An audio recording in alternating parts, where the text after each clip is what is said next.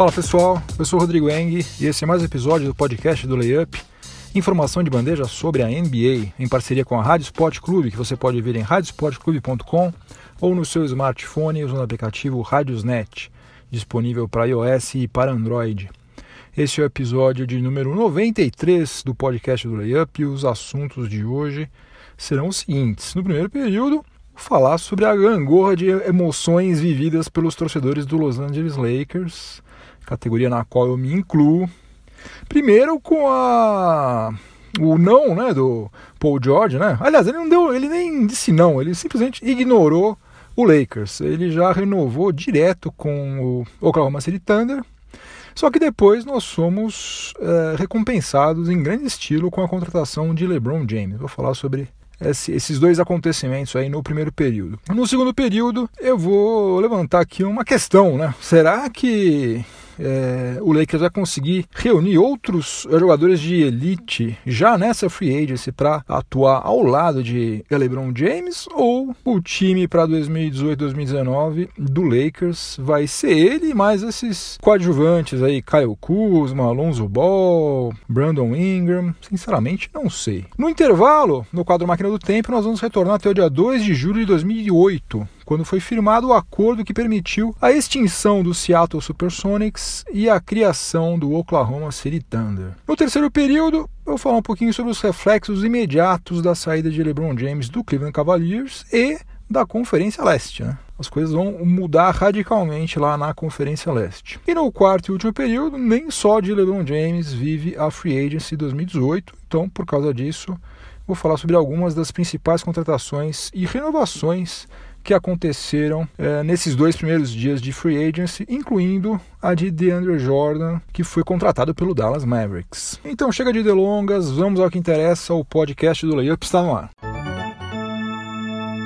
O Paul George nem deu oportunidade do front office do Lakers fazer uma oferta para ele. Né? Nos primeiros minutos da Free Agency 2018, ao contrário do que foi especulado durante quase um ano, o Ala assinou um contrato de 137 milhões de dólares em quatro temporadas, o que vai dar um salário anual médio aí de aproximadamente 34 milhões. Ou seja, o Lakers fez papel de otário nessa novela aí do Paul George, né? Pagou aquela multa lá de meio milhão de dólares no ano passado por tampering, né? Por assédio e organizou uma apresentação aí para tentar recrutar o Ala totalmente à toa, né? Porque ele não deu a menor bola. Ele renovou e por quatro temporadas, né? O Oklahoma City Thunder vai contar com Paul George, né? Pelo menos em tese, durante o seu auge, né? Ele está agora, se não me engano, com 28 anos. Então, dos 28 aos 32, ele vai estar tá lá jogando ao lado do Russell Westbrook. Agora, em que pese ser uma ótima, né, você poder contar com o Paul George no seu elenco, eu sinceramente não sei como é que o Sam Prest vai fazer para organizar as contas do Oklahoma City Thunder, né? Porque o orçamento já estava estourado antes e agora com a renovação dele, é, chegou a 135 milhões de dólares na temporada 2018-2019, considerando-se só os salários dele, Paul George, né? Do Westbrook, do Melo, do Steven Adams, do André Robertson e do Jeremy Grant, que também teve o seu contrato renovado. Então são nada menos do que 135 milhões de dólares sendo consumidos por cinco titulares e um reserva. E ainda tem o seguinte: o Thunder acabou de contratar o pivô Nerlens Noel, né, ex-Dallas Mavericks, que também não deve ter ido para lá para receber qualquer coisa. Então vamos ver que tipo de mágica que o Sam Prest vai fazer com certeza ele já deve ter tudo esquematizado, que ele também de bobo não tem nada. Eu que realmente não sei como que vai ser essa, essa mágica aí, mas que ele deve ter alguma coisa guardada na sua manga, ele deve ter certamente que o cara é fera demais. Agora voltando a falar sobre o Lakers, menos de 24 horas depois de a torcida ficar frustrada, né, com Paul George renovando lá com o Thunder, já a gente já tinha motivos de sobra, né, para festejar como não acontecia há muito tempo, né? E eu não estou falando só do fato de LeBron James ter sido contratado, mas também do contrato que ele assinou, né? Foram 154 milhões de dólares por quatro temporadas, né? Sendo que a última delas parece que é uma player option. Olha, você poder contar com o melhor jogador de basquete do planeta já é ótimo de qualquer maneira, né? Agora, você tendo a certeza de que ele vai estar no seu elenco por pelo menos três temporadas, é muito melhor, né? Lembrando que o LeBron James não deu essa tranquilidade para o front office do Cavaliers na sua segunda passagem por Ohio, né? A cada final de temporada sempre tinha aquele suspense sobre o futuro dele, e isso aí, obviamente, atrapalha o planejamento de qualquer franquia, né? Você montar um time com o LeBron James é uma coisa e sem ele é outra totalmente diferente. Você não saber se você vai ter ele no seu time ou não é uma incerteza que é, atrapalha qualquer um, por mais criativo, por mais competente que o general manager seja, ele fica de certa forma refém do LeBron James. E isso não vai acontecer agora com o Lakers, pelo menos é durante três anos, né? Três anos é tempo de sobra para você conseguir montar um elenco decente e ele tem tudo para atrair outros bons jogadores lá para LA. Lee. E olha só que coisa bizarra, né? Durante as 11 temporadas do LeBron James em Ohio, de 2003 até 2010 e de 2014 até 2018, o Dan Gilbert, né, que é o proprietário lá do Cleveland Cavaliers, pagou a ele 136 milhões e 600 mil dólares em salários. E agora na Califórnia ele vai receber 154 milhões de dólares, ou seja, mais do que ele recebeu nesses 11 anos, em apenas 4 anos. Só que ele vai produzir um retorno financeiro absurdo para o Lakers, que certamente vai justificar cada centavo gasto com esse salário aí de 154 milhões. Aliás, a venda da camisa 23 do Lakers com o nome dele nas costas já está bombando, né? As pré-vendas já estão cerca de 600% maiores do que quando ele anunciou o retorno dele para o Cavs em 2014. Né? É outra dimensão. Los Angeles realmente é um mercado gigantesco. E olha, eu sinceramente não acreditava que o LeBron James fosse para a Conferência Oeste, né, onde é muito mais complicado você chegar às finais. Mas pelo visto essa história dele querer ser ator pesou bastante, né? Ele levou bastante em consideração isso aí. E até dizem que o trailer do Space Jam 2, né, que vai ser estrelado por ele, ele vai ser o protagonista, tá prestes aí a ser revelado aí nas próximas semanas. Certamente ele agora deve estar pensando muito mais na sua carreira fora das quadras do que nos anos anteriores. Obviamente ele vai continuar se dedicando, continuar sendo um monstro dentro das quadras e tal, só que parece claro que ele também está focado em outras atividades. Olha, se ele já se tornou um sucesso de marketing atuando em Ohio e na Flórida, imagina o que, que vai acontecer agora que ele está na Califórnia, né? principalmente se ele conseguir fazer a coisa dar certo por lá, que convenhamos não vai ser nada fácil, né? porque Golden State Warriors continua tendo um timaço, o Houston Rockets continua tendo um timaço. Tem o Thunder aí, tem Utah Jazz, tem um monte de coisa. Não vai ser nada fácil, mas vai ser legal, vai ser bem interessante. E quem me conhece há mais tempo sabe que eu, no fundo, no fundo, eu não simpatizo com o LeBron James, né? Essa história dele se autodenominar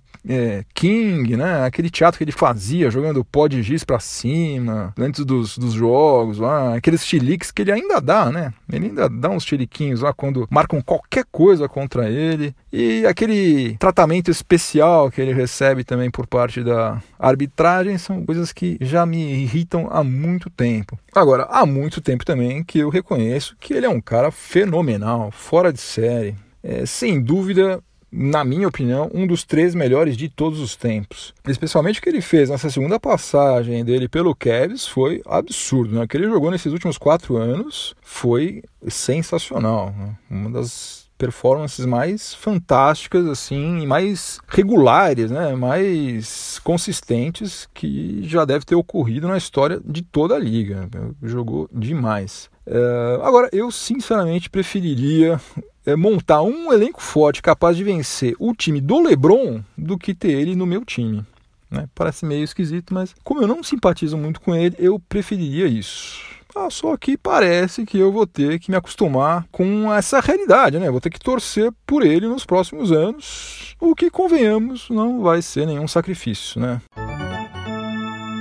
No segundo período do podcast do Layup, em parceria com a Rádio Sport Clube, eu vou continuar falando sobre o Los Angeles Lakers, agora de LeBron James, que já anunciou pelo menos mais três contratações até o momento em que eu estou gravando esse episódio. Primeiro, a renovação do contrato do Kentavious Caldwell Pope por 12 milhões de dólares a contratação por uma temporada também do Javel Magui, pivô bicampeão com o Golden State Warriors, pelo piso salarial de veteranos, vai receber 2 milhões e 100 mil dólares, e a contratação, quem diria, de Lance Stephenson, ex-Indiana Pacers, que vai receber 4 milhões e meio de dólares também por uma temporada e agora vai ter a oportunidade de assoprar a orelha do LeBron James todos os dias lá no centro de treinamento do Lakers. O KCP é um ótimo marcador de perímetro, né? Gostei que ele ficou.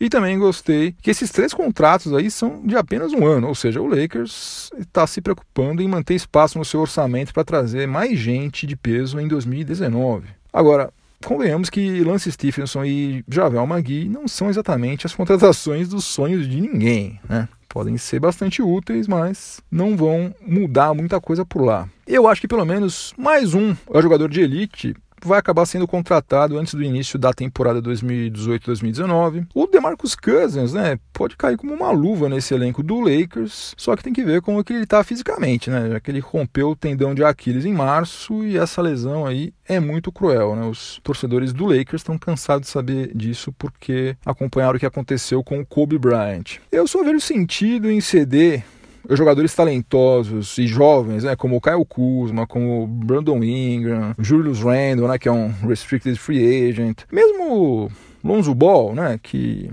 a gente ainda não sabe exatamente o que, que vai virar, se for para contratar alguém do quilate de um cara assim, tipo Kawhi Leonard, tipo Anthony Davis, que aliás acabou de comprar uma mansão nas redondezas de Los Angeles. Isso pode não querer dizer nada, mas sei lá, né? Vamos sonhar, já que tá tudo dando certo. O LeBron James é um cara que atrai gente grande, né? Quem sabe Anthony Davis cresceu o olho e também tá afim de se juntar a ele, né? Eu já tô sonhando, né? Daí já ia ser demais, né? Ia ser quase um super time que nem o Golden State Warriors. Agora, eu ouvi gente falando que seria besteira contratar o Kawhi Leonard agora, porque ele já disse que ele quer ser jogador do Lakers e porque ele vai ser um free agent em 2019. Então, essas pessoas dizem o seguinte: para que, que o Lakers vai ceder alguma coisa agora se vai poder pegar ele de graça no ano que vem? Olha, foi exatamente isso que aconteceu com o Paul George no ano passado. Todo mundo falou isso. Ah, segura, ele fica lá em é, OKC um ano, no ano que vem a gente pega ele de graça, sem precisar fazer nada. Olha aí no que que deu. Paul George continuou lá no, lá no Thunder e vai ficar lá durante quatro anos. Então, dependendo do que estiver sendo pedido, eu acho que vale mais a pena você abrir mão de, sei lá, Kyle Kuzma, Lonzo Ball, Brandon Ingram até, para você contratar alguém de peso, assim, um Kawhi, um Anthony Davis ou sei lá quem mais, agora. Porque essa história de você contar com o ovo no fiofó da galinha é um negócio complicado. Em qualquer área de atividade humana, e isso geralmente não dá certo. Você contar que as coisas vão acontecer de uma determinada forma é arriscado demais. Acho que se tiver alguma possibilidade de você contratar agora um cara para jogar ao lado de LeBron James e você vai ganhar um ano com isso, né? Você não vai ter que esperar mais um ano para não. Daqui a um ano nós vamos contratar falando, gente, pega o cara agora, monta agora o time. Enfim, de todo modo, mesmo com LeBron James e vamos supor que contrate o Demarcus Cousins, por exemplo, e todos esses jovens promissores aí sejam mantidos, eu acho quase impossível o Lakers conseguir brigar de igual para igual com Warriors e Rockets já agora, né? Eu acho que nessa próxima temporada vai ser muito complicado. Eu acho que existe mais chances disso acontecer a partir da temporada 2019-2020, quando a coisa realmente pode ficar interessante, até porque, como eu já falei, o Lakers está preservando espaço no seu orçamento para conseguir trazer alguém é, relevante também na, na outra free agency, né? na free agency de 2019. Por hora, o negócio é comemorar o fato de que as chances de a gente ficar passando vergonha de agora em diante caíram bastante, né? Já estou feliz com isso, pelo menos.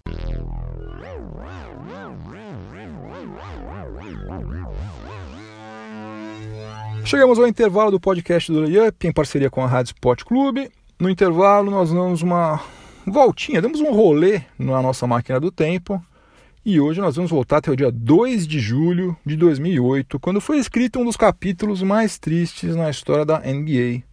Mas que merece ser lembrado aqui para a gente nunca esquecer o que aconteceu e, quem sabe, né, evitar que coisa semelhante ocorra no futuro. Mas para entender exatamente o que aconteceu naquele dia 2 de julho de 2008, a gente precisa começar a história alguns anos antes. No começo desse século XXI, o Seattle Supersonics passava por uma fase bem diferente da que viveu ao longo da década de 1990, né, quando participou de oito edições consecutivas dos playoffs e foi vice-campeão da NBA em 1996. Entre as temporadas 2000, 2001 e 2007-2008, fez cinco campanhas negativas e não foi longe nas três vezes que chegou aos playoffs. Paralelamente a isso, a Key Arena, né, onde o Seattle Supersonics mandava suas partidas, estava precisando ser remodernizada né, para atender os padrões da NBA que tinham ficado mais sofisticados ao longo dos anos. Só que aqui a Arena ela é municipal, e ao mesmo tempo que a prefeitura não estava afim de investir dinheiro público numa obra que era explorada comercialmente por terceiros, né, não era pela prefeitura em si, o acionista majoritário do Supersonics, o Howard Schultz, também não queria investir pesado em algo que não era dele, né? Então ficou esse impasse aí, ninguém estava afim de fazer reforma lá, ninguém estava querendo colocar a mão no bolso. Supersonics e a prefeitura de Seattle ficaram durante meses discutindo esse assunto, só que não saíram do lugar, até que em 2006 o Howard Schultz decidiu vender a franquia para o Clay Bennett, um empresário natural de Oklahoma City,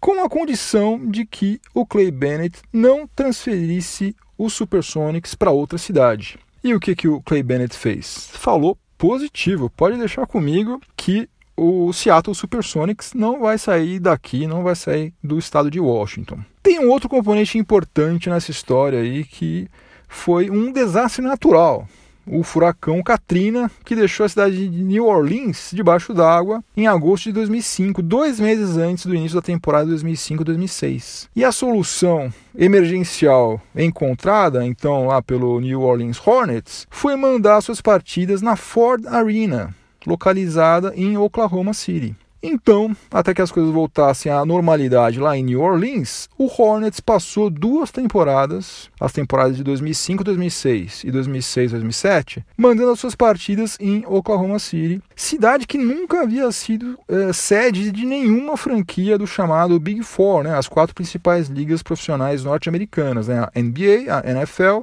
a MLB e a NHL. E a receptividade da população de OKC foi gigantesca, foi ótima.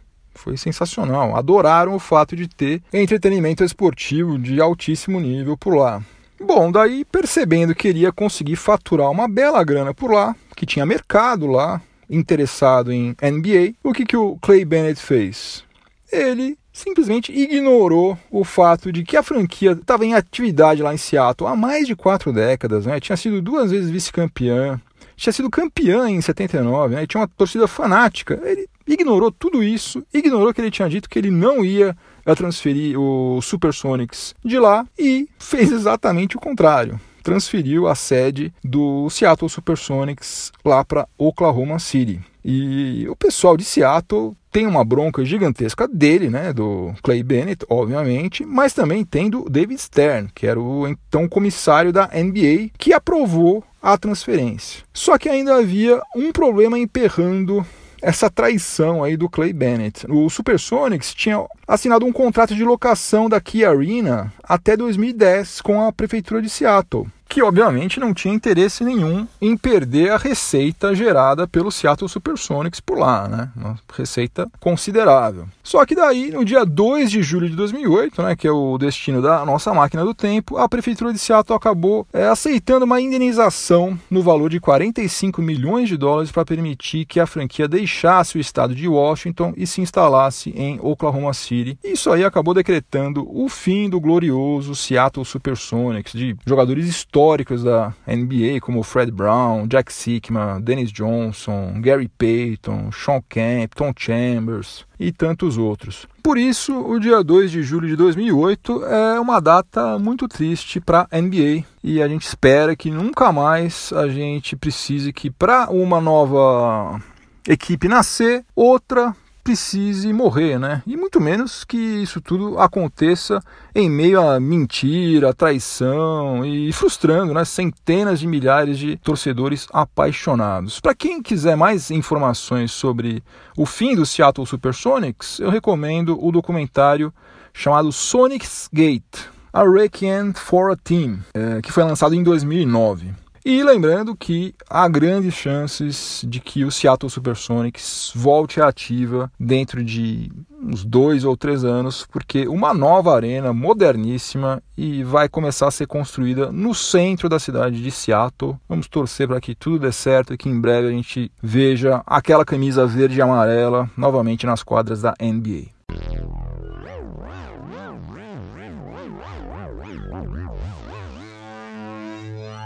De volta a 2018, já desembarcamos da máquina do tempo para começar o terceiro período do podcast do Layup em parceria com a Rádio Sport Clube. E eu vou continuar falando sobre a saída de LeBron James do Cleveland Cavaliers, que é, sem dúvida nenhuma, um dos principais acontecimentos, se não for o principal acontecimento desta free agency. E é um desastre gigantesco, né? Não dá para classificar de uma outra maneira para o Cavs a saída dele, né? Sob todos os aspectos, né? Primeiro, dentro de quadra, o rendimento da equipe tende a despencar. Né? O LeBron James carregou o, Kevin nas costas durante toda a temporada passada e também durante a maior parte dessa sua segunda passagem por Ohio. Né? Tomara que não, não torço por isso, mas infelizmente a tendência é que o Cavs volte a ser uma franquia irrelevante, né? Que nem ao menos consegue chegar à pós-temporada, né? exatamente como aconteceu entre 2010 e 2014, quando não teve LeBron James. E imagina só como que devem estar as cabeças do Larry Nance Jr. e do Jordan Clarkson, né, que jogaram só durante três meses ao lado do LeBron no Cavs e agora viram ele justamente para o Lakers. Né? Os dois eram ex-jogadores do Lakers. E fora das quadras, o impacto negativo talvez seja ainda maior. Né? O Darren Rovell, que escreve para a ESPN norte-americana, lembrou que quando o LeBron James deixou o Cavs em 2010, a franquia perdeu cerca de 25% do seu valor de mercado. E daí ele ajustou os valores para os dias de hoje, né? E falou que se esse mesmo fenômeno se repetir agora, o prejuízo do, do Cavs vai ser de cerca de 300 milhões de dólares. Imagina só, da noite para o dia, a franquia vale 300 milhões de dólares a menos. Agora, essa saída do LeBron de Ohio foi muito mais tranquila do que a última, até porque ele se entregou de corpo e alma nesses quatro anos, né? E ele deu o único título na história da franquia, né? Então não tem do que se queixar, né? O torcedor do, do, do Cavs realmente dessa vez se reclamar de LeBron James é ingratidão demais, né? O que ele fez durante esses quatro anos foi fantástico. E aliás, você sabe quais são as cidades onde está havendo mais pedidos pela nova camisa do LeBron James? Los Angeles, né? Obviamente. Nova York está em segundo lugar. Oakland e São Francisco estão em terceiro. E em quarto lugar, olha só, a cidade onde está vendendo mais a camisa número 23 do Lakers com o nome de LeBron James nas costas é justamente a cidade de Cleveland. Ou seja, esse fenômeno aí do LeBron James Basquetebol Clube é um negócio fantástico, né? É uma, talvez seja uma exclusividade dele. Eu, sinceramente, não me lembro de nenhum jogador que consiga carregar é, os mesmos torcedores por onde anda, né? Ele vai mudando de time e o pessoal vai atrás dele, não importa. Se ele for jogar no 15 de Piracicaba, vai ter nego torcendo para o 15 de Piracicaba. É impressionante. Outra consequência imediata dessa saída do LeBron James para o Lakers é óbvia, só que é extremamente importante, né? Porque pela primeira vez desde 2011 a gente já tem a certeza absoluta de que o time do LeBron James não vai ser o campeão da Conferência Leste, né? Porque obviamente ele não vai estar disputando a Conferência Leste, né? Então o caminho está aberto para o Boston Celtics começar a mandar no leste e não só isso, né? Voltar também às finais da NBA. Acho que ninguém discorda, né, que com Kyrie Irving saudável, com Gordon Hayward saudável, com esse timaço que o Celtics tem, o Celtics, sem dúvida nenhuma, é a franquia favorita para fazer a melhor campanha, tanto na fase regular, como também para representar a Conferência Leste nas finais de 2019. Agora, Vamos lembrar também o seguinte, né, que Toronto Raptors não vai mais ser assombrado por LeBron James, o Toronto Raptors que foi humilhado dois anos seguidos pelo Cavs, especialmente por LeBron James, né? LeBron James torturou o Toronto Raptors, principalmente agora em 2018. Então agora, né, sem esse risco de sofrer bullying do LeBron James, quem sabe a franquia canadense aí consegue ter uma performance melhor e quem sabe é, consiga atrapalhar os planos do Celtics. E uma outra coisa que a gente também não pode deixar de lado é o fato de que o elenco jovem dos Sixers tende a cada ano que passa melhorar, né? Eles são extremamente jovens, extremamente talentosos. A tendência natural é que na temporada 2018-2019, Joel Embiid, eh, Ben Simmons, Dario Saric, enfim, todo esse elenco jovem e super talentoso dos Sixers esteja um pouquinho mais experiente, tecnicamente um pouquinho melhor, e isso aí seja capaz, quem sabe, para eles também atrapalharem, brigarem tanto com o Toronto Raptors quanto com o Boston Celtics. Isso sem falar que volta e meia surge um time do nada, né? Um time pelo qual a gente não dá meia maria mole e do nada aparece. Né, pode ser o Indiana Pacers, pode ser o Washington Wizards, sei lá, não sei de onde que pode vir, mas todo ano pode acontecer algo desse tipo. E no leste, convenhamos que, como o nível técnico é um pouco mais baixo, tem mais chance de que algo desse tipo aconteça.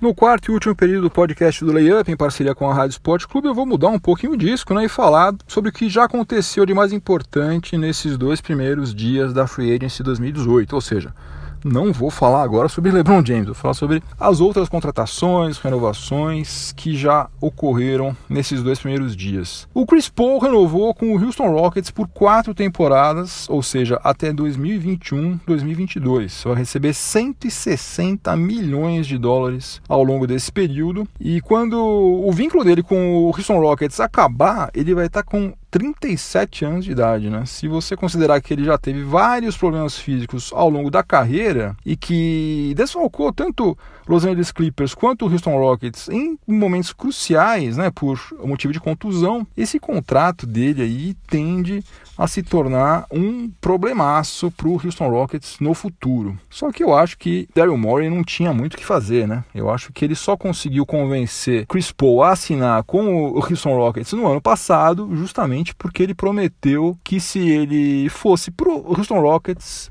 eles iam oferecer esse contratão para ele e daí Daryl Morey teve que honrar sua palavra. Vamos torcer para que Chris Paul continue jogando em altíssimo nível e que no ano que vem a gente finalmente consiga ver ele é, jogando todos os jogos da pós-temporada, né? Porque sem ele realmente vai ficar difícil para o Houston Rockets. Continuando ainda na franquia texana, o Trevor Ariza deixou o Houston Rockets e assinou por 15 milhões de dólares em uma temporada com o Phoenix Suns. Ele vai fazer falta lá, hein, gente? Trevor Ariza, um cara que marca bem, mete bola de fora. Só que o Daryl Morey tinha que abrir mão de alguma coisa, né, para conseguir segurar o CP3, né, e para renovar o contrato do Clint Capela, né, o que ainda não aconteceu, mas todos os torcedores do Houston Rockets devem estar rezando para que aconteça em breve. O DeAndre Jordan finalmente cumpriu a promessa que ele tinha feito ao Mark Cuban em 2015. Né? Ele vai assinar por 24 milhões e 100 mil dólares em uma temporada com o Dallas Mavericks que promete ser um time bem mais interessante em 2018 e 2019, com o Luca Doncic, com o Dennis Smith Jr. um ano mais experiente e agora também com alguém para pegar rebote e para distribuir toco. Não sei se todo mundo se lembra, mas o que aconteceu em 2015 foi o seguinte: o DeAndre Jordan tinha prometido para o Mark Cuban, né, que é o proprietário do Mavs, tinha prometido para o Cuban que ele ia assinar e que ele ia ser um, um jogador do Dallas Mavericks, né? Ele era um free agent. Só que daí o pessoal, os amigos dele, os companheiros de equipe dele lá no Los Angeles Clippers foram até a casa dele e praticamente impediram ele de manter contato com Mark Cuban, né? E fizeram aí, nesse meio tempo, ficaram fazendo a cabeça dele para ele continuar no Clippers. E daí ele recuou, ele refugou, né? Foi um papelão. E agora ele está finalmente assinando com o Dallas Mavericks. Uh, que mais? O Aaron Gordon renovou seu contrato com o Orlando Magic por 84 milhões de dólares em quatro temporadas. Né? Acho que dessa vez, incrivelmente, o Orlando Magic fez um ótimo negócio, né? porque o Aaron Gordon ele só tem 22 anos de idade né? e melhorou pra caramba, melhorou demais, principalmente nos chutes de fora do perímetro, apesar do caos, né, que foi a última temporada do Orlando Magic, né? Então, eu acho que eles fizeram bem. Acho que essa média aí, eles vão ter que pagar 21 milhões de dólares em média por temporada para ele. Eu acho que é um valor razoável, né? Um cara jovem que ainda pode evoluir bastante. É um cara que é valorizado, né? Se eventualmente eles quiserem trocá-lo, eles vão fazer, eles vão ter a oportunidade de fazer um bom negócio. Então, acho que ficou de bom tamanho 84 milhões por quatro anos de Aaron Gordon.